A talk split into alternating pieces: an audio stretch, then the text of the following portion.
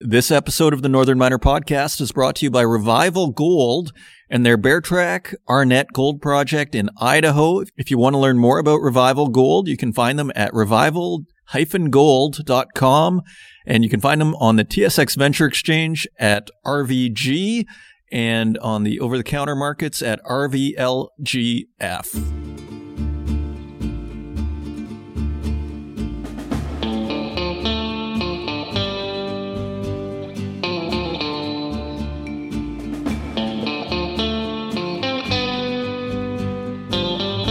Eyes on the 10 year and the US dollar.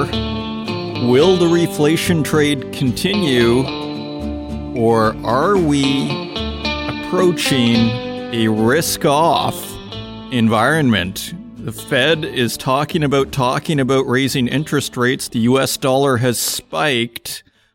The US 10 year is at 1.48%. So that is 0.02% lower than last week the lower that goes, the more this reflation trade gets called into question, at least by the bond market. At least that's my interpretation.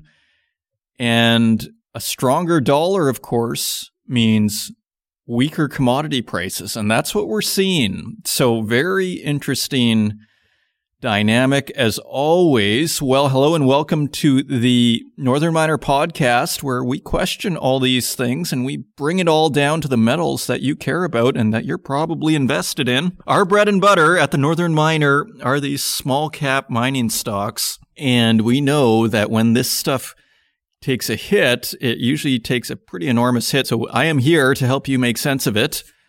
Uh, crypto markets are reeling from this Chinese crackdown. It's, it looks like that is the reason. I mean, the chart people, the technical people will say it purely has to do with technical analysis and the news actually is the excuse, but really it's all technical. Uh, but this Chinese crackdown is pretty serious. It sounds like they are going to ban crypto transactions. Uh, and how I interpret that is they're banning the off ramp because China is big into crypto. And if they all of a sudden can't get rid of their coins or can't turn it back into fiat, that presents a bit of a problem for them. And so we are seeing really interesting valuations there. So it's a pretty interesting summer that's getting lined up here. The Fed is talking about talking about raising interest rates in 2023 or something like that. And that, you know, what does that say about the stock market and about financial markets when the very possibility of an interest rate hike, which would probably be a quarter of a percent, is going to create consternation. I would think another way of looking at it is you have almost two more years, at least, of this extraordinarily generous monetary policy. So the plot thickens as always here. We have very interesting feature content today. We have Ken Hoffman from McKinsey, and he is their metals expert. And he talks to Frik Els, who's the executive editor of mining.com. And they talk about the nickel market. And, you know, it's back to this. I feel like an old saw here talking about, like, I, I still don't understand why we can't build a smelter in Canada. I mean, Ken Hoffman, is saying it's easier to find a mine than to build a smelter in the West. And I understand that, you know, nobody wants it in their backyard. But if we're concerned about pollution, I think the mentality should be let's build the most environmental smelter in the world. And let's be leaders in that. Surely between the private sector and the public sector, we can put that one to two billion dollars together. Surely that's possible. And surely, you know, with all our great universities, with all our talent, leaders, supposedly in the mining world, surely we can build that. Surely we can build a nickel smelter in Canada and we can do it kind of maybe a little bit far away. It's an enormous country. We have the intellectual resources. We have the financial resources. I mean, as Ken Hoffman said, the West barely has, what does he say? There's only a few smelters in the West. there are only a few nickel smelters in the West. You know, and so as far as the environmental argument, we have to remember that if we don't do it, if Canada doesn't do it, then we're going to be relying on maybe Indonesia. And I don't know Indonesia's standards. Are they going to be the ESG friendliest uh, nation when it comes to nickel smelting? Can Canada do better? Because if we can, then that is the environmental solution. That will have a net benefit, even if we pollute in Canada. But if we are polluting less, that is a net benefit. Because at the end of the day, these cars are going to be built. Unless we're going to stop that, then it's the environmental choice. So Ken goes deep into that with Frik, and it's pretty interesting. So a very fun episode coming up. I hope you're enjoying your summer. I go for my second shot tomorrow. Uh, I heard the second Pfizer shot can be a little bit trickier. Who knows? But man, am I excited. I'm looking at plane tickets and man, they're going up quickly. The prices are almost tripling in the last three weeks. So everybody's getting shots and getting excited to get out of town. And so am I. So with that, if you want to find us online, you can find us at northernminer.com. You can find us on Twitter at Northern Miner. You can find us on Instagram at The Northern Miner. And you can also find us on Facebook, LinkedIn, and YouTube, where we also host these podcasts and wherever podcasts are available, including Spotify, Stitcher, and Apple Podcasts, and also SoundCloud. And with that, let's turn to the news. And turning to the website, China is saying they are going to achieve carbon neutrality by 2060 and peak carbon emissions by 2030.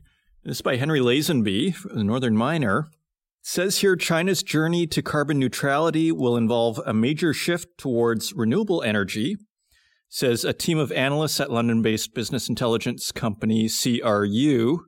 It is a journey defined by electrification and renewable energy, says the analyst in a white paper sent to mining.com. CRU has flagged solar power as having the largest potential for driving growth in the aluminum industry.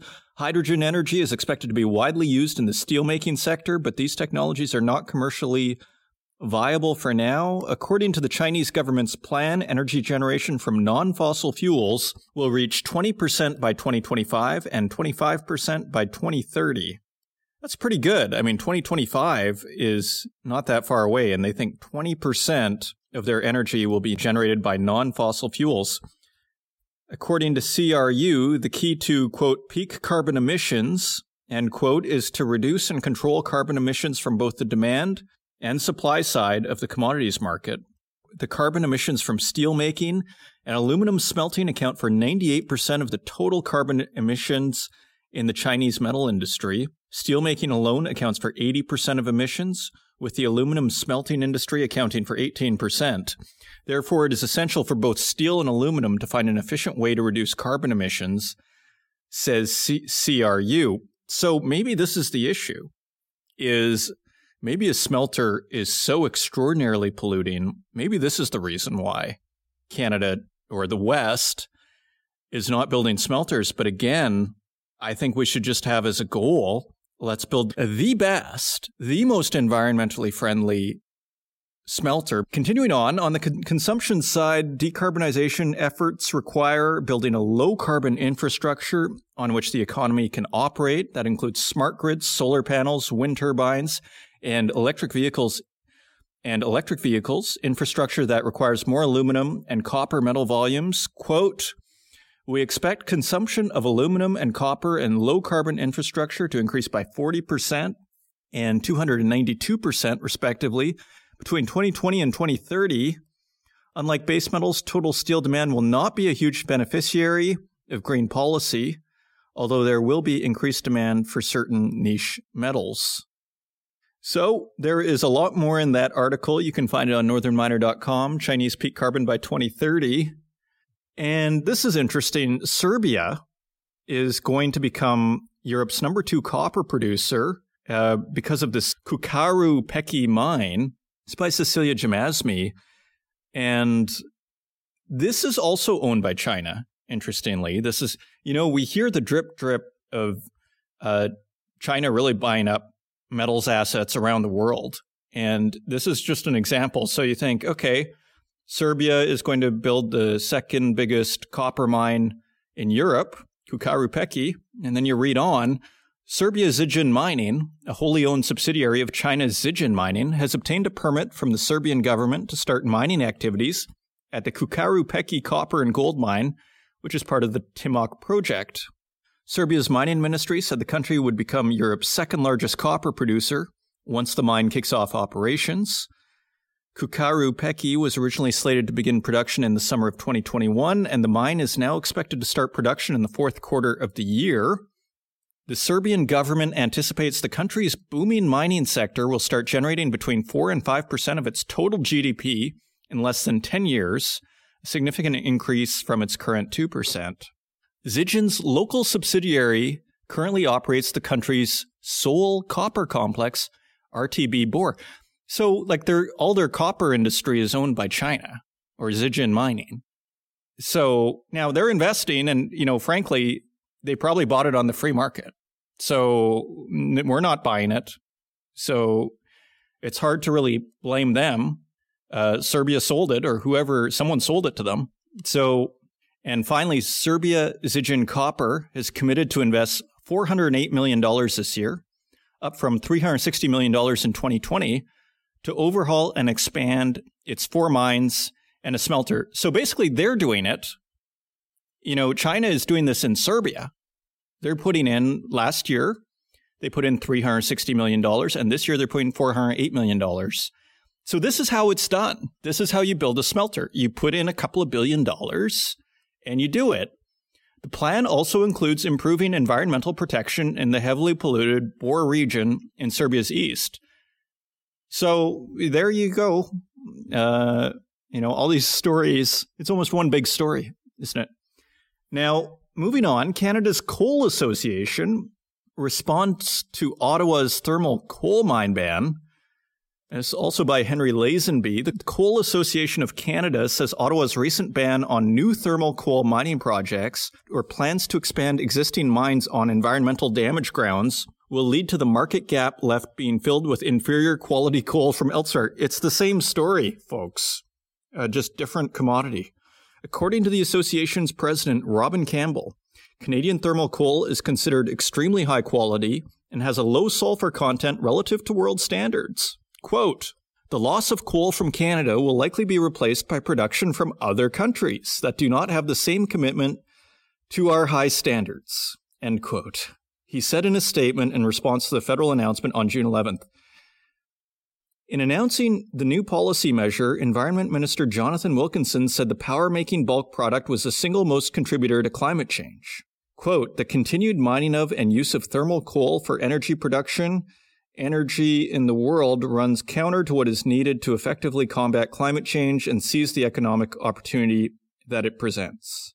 The policy is in line with regulations unveiled in 2018 by the Canadian government to phase out traditional coal fired electricity by 2030 Government data ranks Canada as the world's fourth largest exporter of metallurgical or steelmaking coal at 57 million tons in 2019, of which 37 million tons were exported and a further 8 million tons were imported. Alberta and BC produced 83% of Canada's met coal, comprising 47% thermal coal and 53% metallurgical coal. So let's see if the next story is anything different. Rio Tinto, opens new scandium plant in Quebec. It's by Marilyn Scales. Rio Tinto has started up its new commercial scale demonstration plant to produce high quality scandium oxide. The plant is located at its Rio Tinto Fer et Titane metallurgical complex in Sorel-Tracy, Quebec. The $6 million project was completed on time and on budget less than six months after the start of construction. The Quebec government contributed $650,000 to the project through its development plan for critical and strategic minerals. It is almost a continuation of our previous story and our, our opening thoughts there. It all seems to be the same story to varying degrees. Uh, the plant uses a new process developed by RTFT, so that Rio Tinto plant, to extract high purity scandium oxide from the waste streams of titanium dioxide production. Commissioning is underway and output will ramp up to three tons of product annually the future addition of more modules could increase capacity. And we have a quote from Rio Tinto Iron and Titanium Managing Director Stéphane Leblanc. Quote, in less than two years, we have gone from testing a process to extract this critical material in a lab to being able to supply approximately 20% of the global market. This is a testament to our team's capacity to think outside the box and deliver on our commitments. Well, bravo to Rio Tinto. You know, finally, I, it's glad it's great to have Rio Tinto in the news and have something really positive here. This is what we can do when you start to partner up with government and get the job done. Because are we just going to wait for mining investors to fund these things? Because otherwise, like we're competing against people that are not waiting for the, you know, the mining investor to invest in it and are not worried about the uh, vicissitudes of the financial markets. They are simply going ahead. So thankfully, we are going ahead here in Quebec. And look, now we're producing 20% of the global supply of scandium in less than two years. So a very nice, happy story. Scandium oxide has application in solid oxide fuel cells, lasers, lighting products, or as an additive in high performance alloys. Taseko has a big shakeup. And uh, so that's one for the uh, local Canadian mining community. Taseko's, you know, well known players on the scene for a long time here. And their CEO, Russell Hallbauer, and COO John McManus will retire at the end of the month. And so there's a shakeup over there. You can read about that on northernminer.com. And finally, Wood Mackenzie, the consultancy, is buying Roskill. So this is by Cecilia Jamasmie, and this is also quite interesting. So Wood Mackenzie announced on Friday it had acquired Roskill, a privately owned company and leader in metals and materials supply chain intelligence, boosting the consultancy's expertise in energy transition. Neil Anderson, president of Wood Mackenzie, said the business combination added market leading analysis, data, and insight on battery raw materials to its current offer, and we have a quote, Neil Anderson, quote, combining Roskill's capabilities with Wood Mackenzie's reinforces our ability to provide comprehensive integrated analysis across the energy and metals and mining value chain. And Roskill was founded in 1930 in London. So they have been around for a while. So a very interesting acquisition. So those are your news stories. Now let's take a look at metal prices.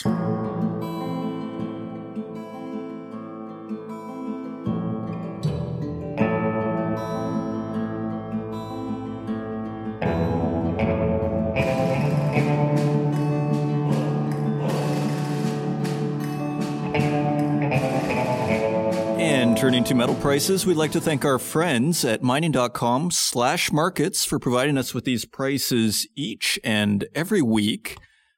And as we've started to do here, we're going to start with the 10 year bond, which is at 1.48%. So that is 0.02% lower than last week.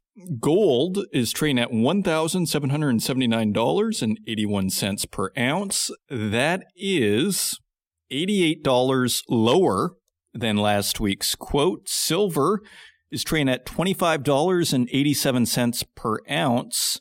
That is $1.84 lower than last week. Platinum is trading at $1,066.87. That is $90 lower than last week. Palladium is trading at $2,605.87. That is $158 lower than last week's quote. And turning to our industrial metals, copper is trading at $4.18 per pound. That is 37 cents lower than last week. Aluminum is trading at $1.08 per pound. That is 5 cents lower. Lead is 3 cents lower. Lead is 3 cents lower at 97 cents per pound. And nickel is 44 cents lower at $7.86 per pound. Tin is at $14.38 per pound. That is 62 cents lower than last week. Cobalt is higher at $20.19. That is 89 cents higher than last week. And zinc is 7 cents lower at $1.30 per pound. What do we see? Everything is down and the dollar is up, bond yields are down, suggesting that there is a bit of a risk off environment. What it really says to me is that the whole reflation trade, the whole reopening has started to hit a speed bump. Will it continue? Uh, we shall see. But there is a bump in the road, and we had to slow down, and that's what we're doing. And those are your metal prices. And coming up, we have a feature presentation from the Global Mining Symposium Nickel, the battleground for EV battery supremacy. And this features Ken Hoffman, senior expert for McKinsey's Basic Materials Institute from McKinsey and Company, the famed consultancy. He co leads the firm's EV battery material research group and has worked on over 50 EV value chain client projects. His team looks at the impact on raw materials due to the rapid development of advanced battery technologies. His co written articles on nickel and EVs and a cobalt and lithium paper. Prior to McKinsey, Ken was the global head of metals and mining research for Bloomberg Intelligence. Quite the expert here. And this is moderated by Frik Els, executive editor of mining.com. It's a fascinating discussion on the nickel market, and really it's going to echo a lot of what you've heard in this show so far. So I hope you enjoy it, and we will see you on the other side.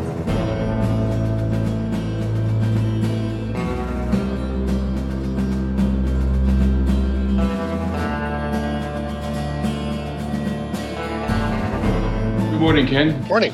I had to look back today. Uh, the first time we spoke was, can't believe it is now six years ago, when you were with uh, Bloomberg Intelligence and we spoke about uh, copper. So your knowledge of the industry is obviously very wide and deep. But I today I want to just get into nickel because it's it's called the devil's copper. There's all sorts of things going on in the nickel industry that's not always uh, easy to parse.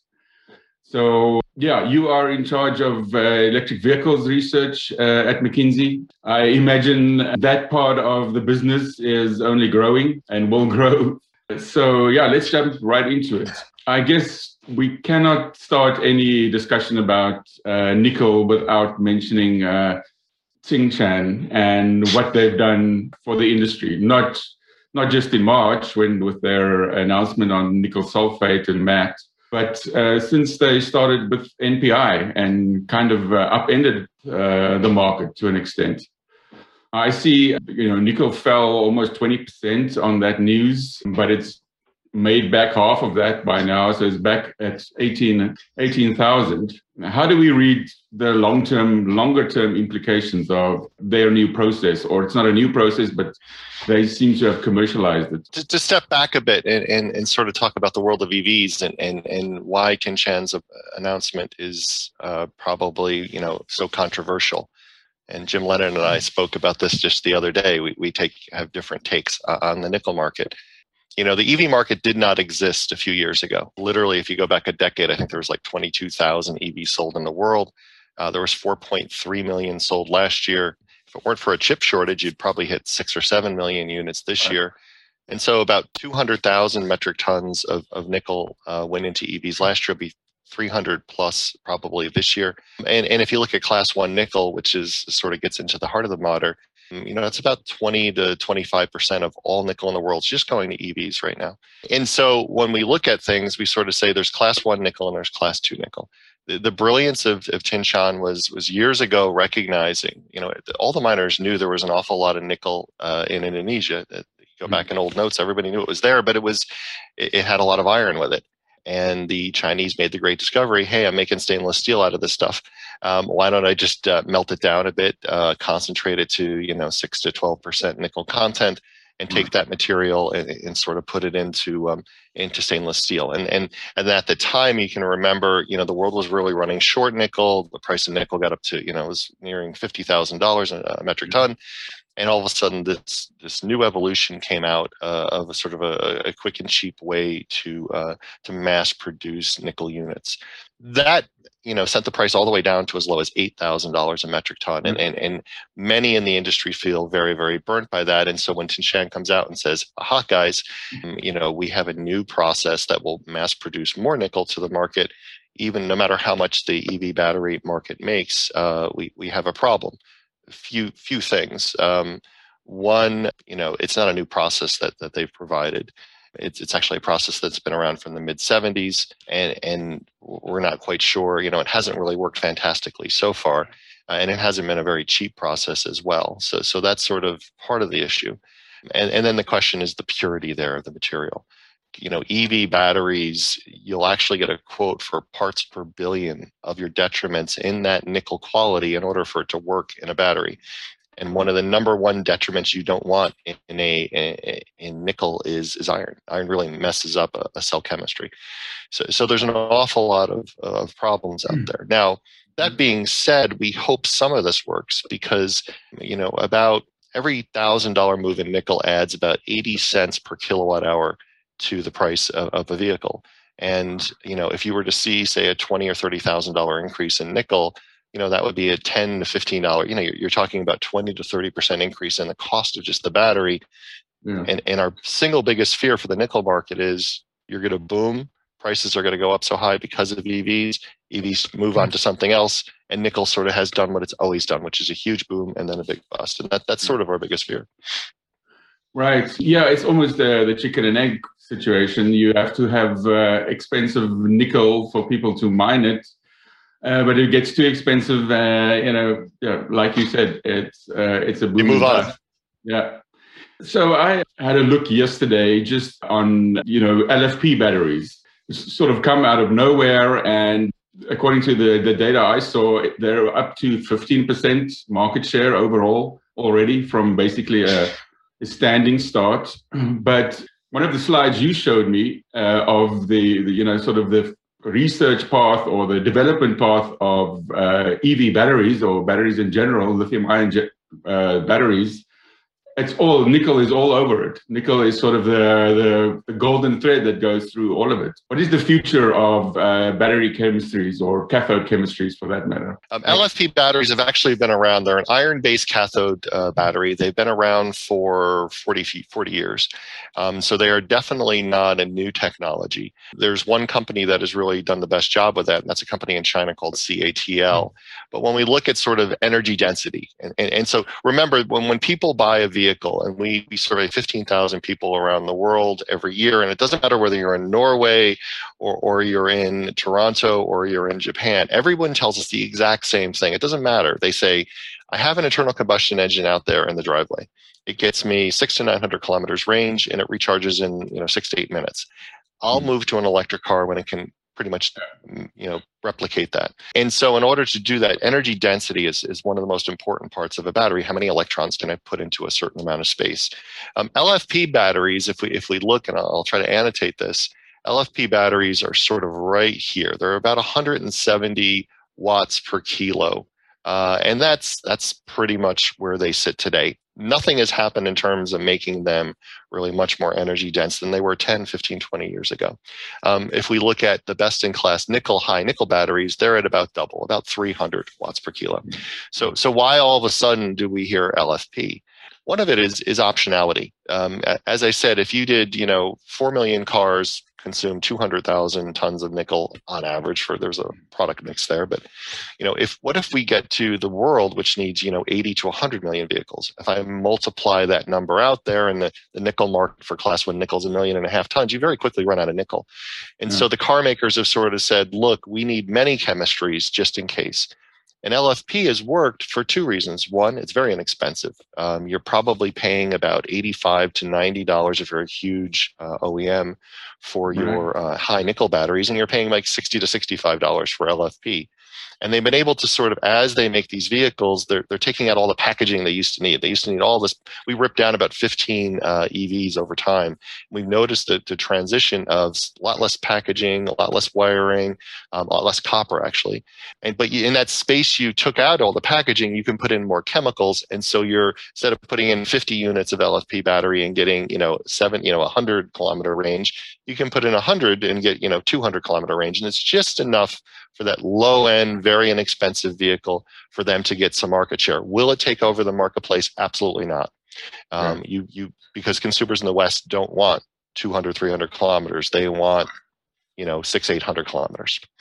Is there some sort of theoretical maximum for LFPs? I mean, they they have caught up. Uh, you know, I I believe they're they sort of yeah, well they're kind of on par with the you know the older uh, high nickel uh, content cathodes. Uh, can can yeah, that, that's sort of this. They're, they're getting sort of close to the first uh, area.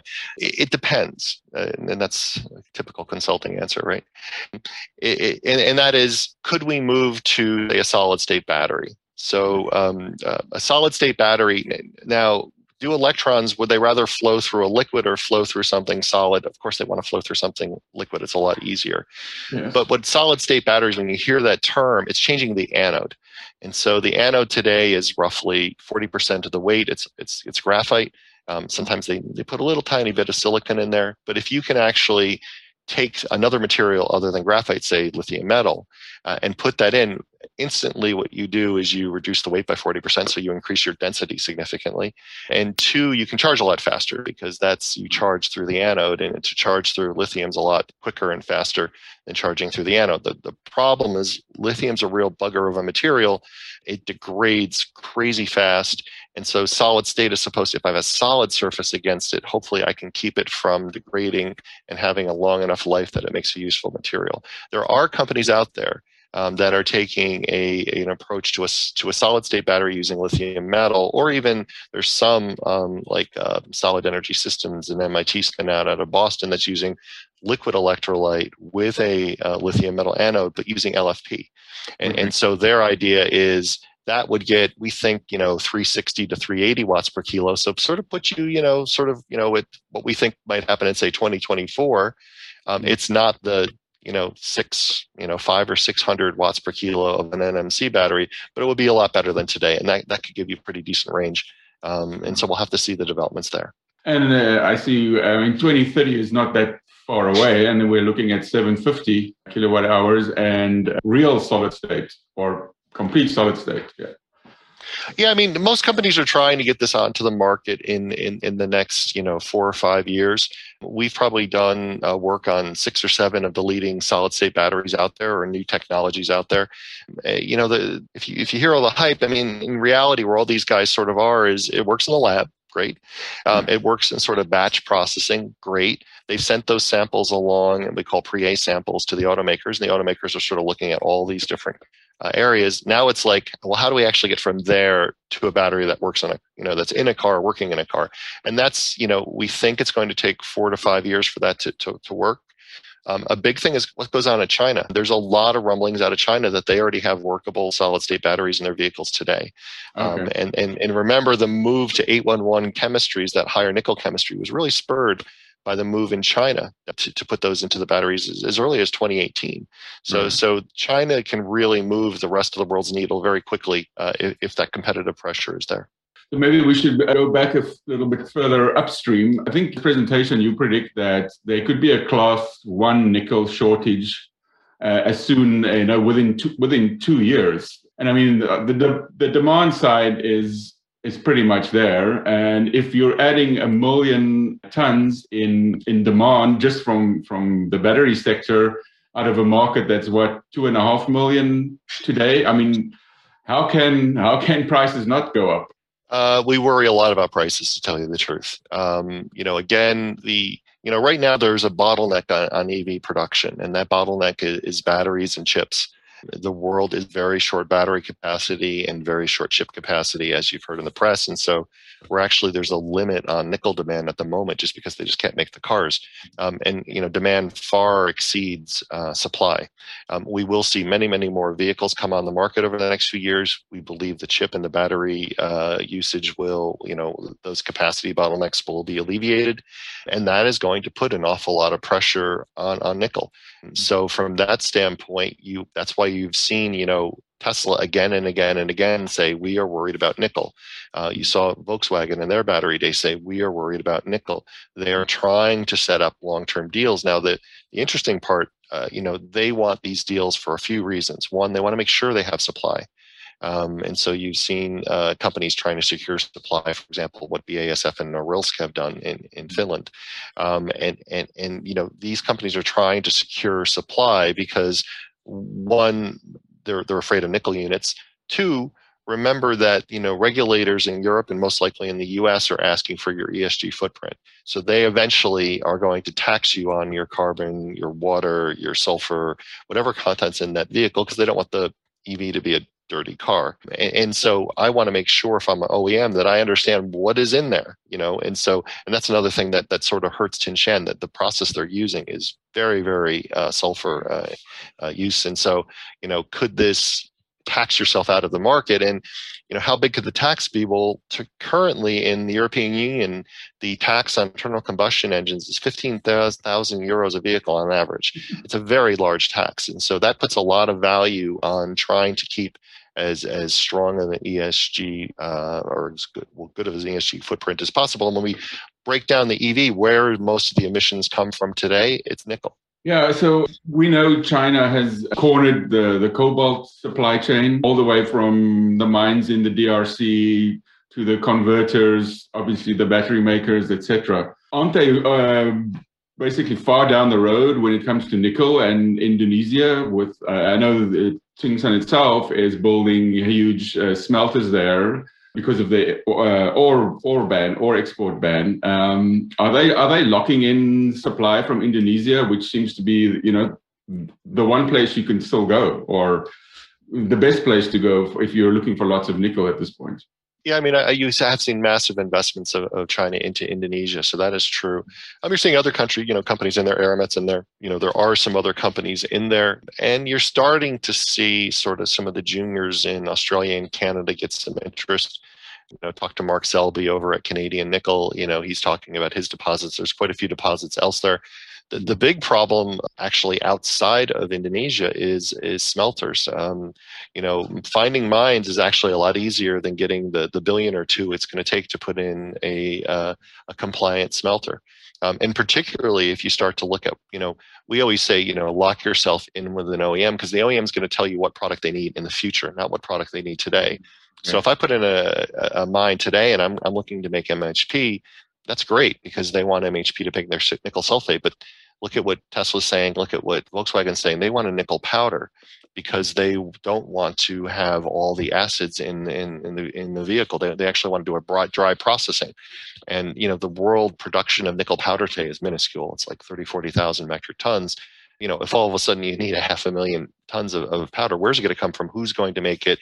How is it going to be made? And where will it be refined? These are the questions that, you know, need to be answered. And, you know, we're really curious from our perspective, you know, when you see the European Union saying they're putting billions into the EV value stream, if you see the Biden administration saying they're putting billions into it, is it going to go to refining is eh, to really help out these miners? Because otherwise, there's only a few smelters in the West. Right, right. You know, even we, uh, our, our, sister company, uh, Intelligence, did a, a, a, study a while ago on uh, of nickel projects with feasibility studies done in the last five years and I think the proven and probable reserves on those projects were something like 2.7 million tons contained nickel. I mean, uh, that there just seems to be a huge gap here, uh, and uh, I'm not I'm not sure where how it's going to how it's going to be filled if you're not going to uh, deep sea tailings or an HPAL, which seems to be a very tricky thing to do. It's going to be very interesting what happens. So so I mean, again, if you're the OEM, you're looking at a basket of different technologies you hope that uh, the nickel industry invest in its industry because nickel's great on the periodic table for making a battery work, um, okay. but they're nervous, and so the, that's why you saw Tesla and Volkswagen uh, both talk about um, high manganese batteries. Manganese market's about 10 times larger than the, than the nickel market. Uh, it's pretty broadly diverse around the world from a geographic standpoint.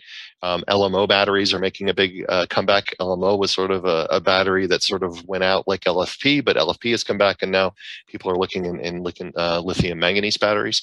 So the car companies hope that the you know that the nickel market comes back they privately wouldn't mind it if the nickel prices went into the low and mid 20s because that's the number uh, mining executives often say they need to see to believe that this is real and they'll make investments.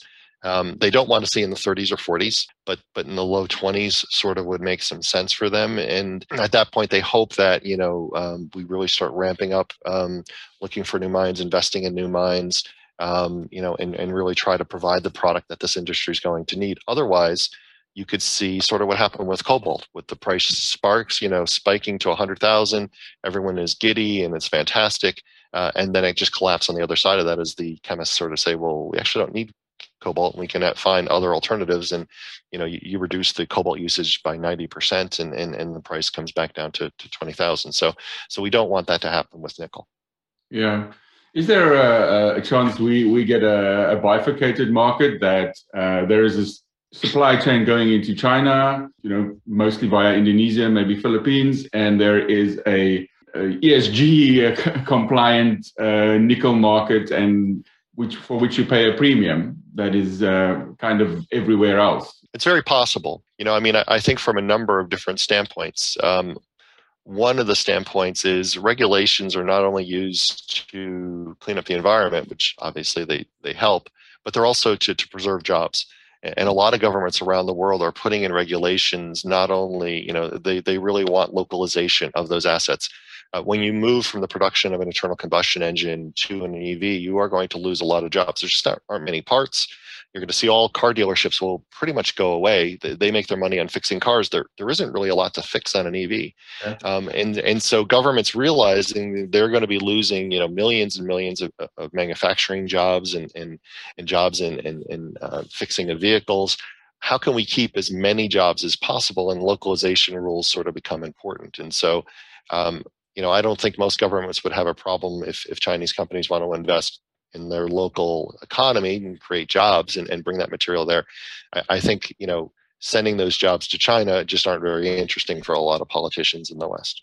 Everybody seems to have a have a list of critical minerals these days. Europe, uh, Canada, the U.S., but it really doesn't really always go much further than that. Uh, I mean, do you see a, a, time where there, I mean, there's real money going into supporting the industry? But like you said, building refineries might be, you know, even a bigger task than than building the mines. Is is that what's going to be required? Because there, there, you know, there is. We have demand, the Voisey's Bay's uh, expansion. You know, just in Canada, there there is uh, potential, but um, it's it's a lot of money. I mean, we, we, we actually have been working with a lot of governments around the world. There does seem to be a sincere interest to help this industry. They're trying to figure out the best way to do it. Um, they're trying to find out the way to do it to, um, you know, it, it's a tricky business for them. You know, um, you know, eh, we know the old story. Ever, everyone wants the jobs, but then we don't want the mines, and the, and the NIMBYs come out. Uh, we've seen that recently with Portugal in, in terms of a lithium mine there. Um, so they're trying to figure out what's the best way to move forward to try to, to do this. Um, Portugal actually did do something that was interesting where they're just going to convert an oil uh, facility that was old and, and very cost competitive into a lithium refinery. So, so there are clever ways to try to get around, uh, you know, preserving jobs and moving to a new economy. Um, and they are, and I think a lot of these governments are asking the right answers. I, I think they don't have a lot of knowledge here. So that's sort of part of our job here to, to, to educate. Um, but but I, I think there's a sincere interest to try to help, uh, and there seems to be real money behind this as well. Um, I, I do think that from the mining industry standpoint, um, don't you know when when Elon Musk came out and was sort of talking and it's the i think it was the most hilarious slide ever and he showed this is the way the mining industry is today is they, they, take the rock and they do a bunch of stuff it literally says they do a bunch of stuff to it and then they move it and they do a lot more stuff to it you know our plan is to do a lot less stuff to it here and, and do even less stuff um, hmm. and, and, everyone sort of crucified musk he doesn't know anything about mining and, and, and I, granted uh, it, it's the musk way to look at the, the world yeah. however I think the mining industry does need to sort of have often when we when we talk to miners, there's this, it can't be done any different. This is the way it's done. And I, I think that's incorrect. You know, I, I think now is a really great time to come up with innovative solutions that could be more ESG friendly, that use less chemicals, that use less water, that uses new processing, that, that sort of takes a white sheet to the to the mine, and then work with the government and saying, hey, um, we really think we can do some really interesting things here. We, we you know we'd like to pilot plant this new uh, technology. Could you help us with this or that? And I think governments are really eager, and both and OEMs are really eager because they're you know they really want it just you know they don't want to come out of this saying you know we, we really haven't improved the, the world environment. You know we're doing stuff great. So there's a there's a real interesting area now um, going on where, where new technologies can be brought to market. And I think miners can be, you know, techies themselves, bringing bringing new and innovative uh, techniques to, to this market. Uh, speaking of novel ways of uh, going about mining, we compiled a list uh, of the 10 largest uh, nickel projects around the world. And number one was Deep Green's nodules in the middle of the Pacific Ocean. Now, the, already there's opposition and petitions, and I don't know why Google Google telling us not what to mine and not not to mine type scenarios. What what do you think of of deep sea mining? Is is that something that's gonna that's gonna happen? Does it have to happen if we're if we're all driving in electric cars? It's going to be interesting. You know, look, um, OEMs have become very powerful in the world as much as governments as to which nickel we're going to use or not use. Uh, it was Tesla last August that came out publicly and said they would not buy any nickel from a mine that did ocean uh, tailings dumpings. Hmm. And literally within four or five months, pretty much every nickel mine that was planning uh, to do that, particularly in Indonesia, said they were going to do dry stacking. It was interesting because I was actually talking to a manager of a mine in Indonesia, and they were like, you know, Ken, this is this is tough business. Yeah, we're not going to do it. It's going to increase our cost, you know, tenfold in mm-hmm. terms of dry stacking relative to just dumping the, the, the waste in the ocean. But you know we're in an economic you know we're in an earthquake sensitive area. Um, the only place to really put striking is into deep valleys. Those deep valleys have very diverse uh, ecoclimates and we're already seeing people protesting that. And so you know how this all works out is going to be really interesting because it's going to be interesting to see how it does this. So you're right. I have seen it. Was it the World Wildlife Fund has signed up a whole bunch of automakers to say uh, they they don't want to procure nickel uh, coming from oceans. Um, so you know, does this become very widespread and sort of nip it in the bud before it even starts, or not? Or do people realize, hey, we need to have these batteries? Um, and therefore we, we have an alternative and, and, and this is a you know a, an open source of it it's going to be very tricky to, to see. So i think automakers are sort of a lot of them are sitting back. They're they're one wondering do we need the nickel? So that's what i'm saying you know do mag, does manganese sort of replace nickel uh, if it's going to become so problematic for them? Uh, what works what doesn't work and what can you know keep us uh, sort of ahead of the curve? And, and that's that's sort of the big question right now Thank you very much. Uh, it's it's such a huge industry and a growing industry. Uh, we should definitely talk about this uh, more. Always happy to. It's my favorite subject. I'm quite passionate about. Great. Thank you.